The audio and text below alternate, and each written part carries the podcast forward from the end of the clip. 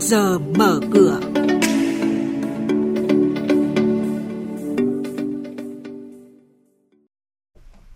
Thưa quý vị, trong trước giờ mở cửa sáng nay sẽ có những cái thông tin chính đáng chú ý như sau. Bộ Công Thương sẽ bàn giao ít nhất là 5 doanh nghiệp sang Tổng Công ty Đầu tư và Kinh doanh Vốn Nhà nước trong quý 1 năm nay. Ngân hàng Công thương Việt Nam Vietinbank là ngân hàng Việt Nam đầu tiên lọt vào top 300 thương hiệu ngân hàng giá trị nhất thế giới, cùng nhận định của các công ty chứng khoán về thị trường những tháng đầu năm. Bây giờ, xin mời biên tập viên Xuân Lan.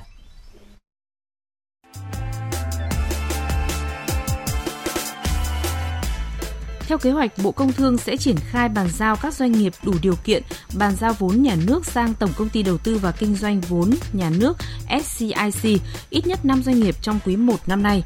Trong đó xác định rõ các doanh nghiệp phải bàn giao sang SCIC trong quý 1 là Tổng Công ty Thép Việt Nam, Công ty Cổ phần Giao nhận Kho vận Ngoại thương, Công ty Cổ phần Xây dựng và Xuất nhập khẩu Tổng hợp, Công ty Cổ phần Nông thổ sản Việt Nam, Công ty Cổ phần Đầu tư Xây lắp và Vật liệu xây dựng.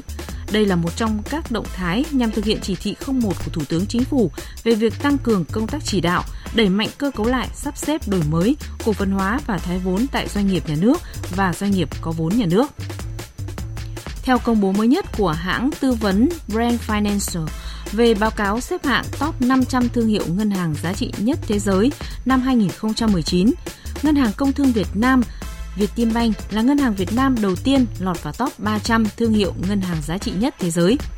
Vietinbank xác lập vị trí 242, tăng 68 bậc so với năm 2018.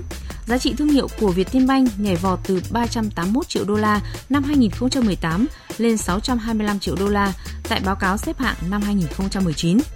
Vietinbank cũng là ngân hàng xếp thứ 8 trong top 20 ngân hàng thế giới có giá trị thương hiệu tăng cao nhất và là ngân hàng tăng trưởng mạnh nhất về giá trị thương hiệu tại Việt Nam. Năm 2018, mặc dù tình hình thị trường vận tải biển có nhiều diễn biến phức tạp, nhưng Công ty Cổ phần Đầu tư và Phát triển Cảng Đình Vũ, mã chứng khoán là DVP, vẫn đạt lợi nhuận trước và sau thuế lần lượt là 317 tỷ đồng và 287 tỷ đồng, gần như không có sự thay đổi so với năm 2017.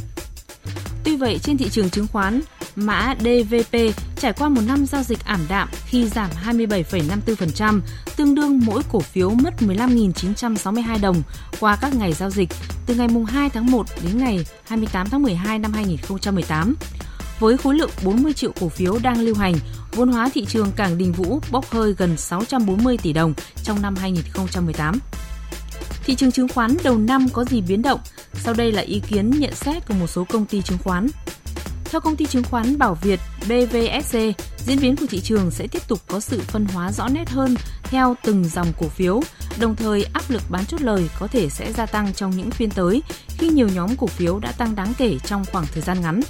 Nhóm ngân hàng dự kiến sẽ tiếp tục quá trình điều chỉnh tích lũy, các cổ phiếu vốn hóa lớn có thể sẽ luân phiên tăng điểm để chi phối đến diễn biến thị trường. Dòng tiền được dự báo sẽ tiếp tục luân phiên dịch chuyển vào các nhóm cổ phiếu chưa tăng nhiều hoặc đang điều chỉnh tích lũy để tìm kiếm lợi nhuận. Tỷ trọng tổng danh mục giai đoạn này nên được duy trì ở mức tối đa 60 đến 70% cổ phiếu. Hành động gia tăng tỷ trọng có thể được cân nhắc là nhận định của công ty chứng khoán Tân Việt TVSI. Trong những phiên tới, đà tăng của VN Index dự báo gặp nhiều khó khăn trước áp lực bán chốt lời có dấu hiệu gia tăng khi chỉ số tiến sát vùng kháng cự 955 đến 965 điểm. Khả năng điều chỉnh cần được lưu ý, mặc dù vậy rủi ro giảm sâu không quá lo ngại. Vùng giá 930 đến 940 điểm sẽ đóng vai trò là vùng hỗ trợ gần nhất nếu kịch bản này xảy ra. Đối với xu hướng ngắn hạn, những tín hiệu hình thành một xu hướng tăng giá mới đang mạnh dần, mặc dù vậy vẫn cần thêm thời gian để xác nhận. Còn theo công ty chứng khoán Phú Hưng PHS đánh giá, thị trường có thể trở lại trạng thái phân hóa khi tâm lý thận trọng dâng cao, kéo số lượng mã tăng giảm trở nên khá cân bằng. Nhà đầu tư có thể tiếp tục nắm giữ cổ phiếu hoặc tham gia vào các mã có nền tảng cơ bản tốt và triển vọng kinh doanh khả quan.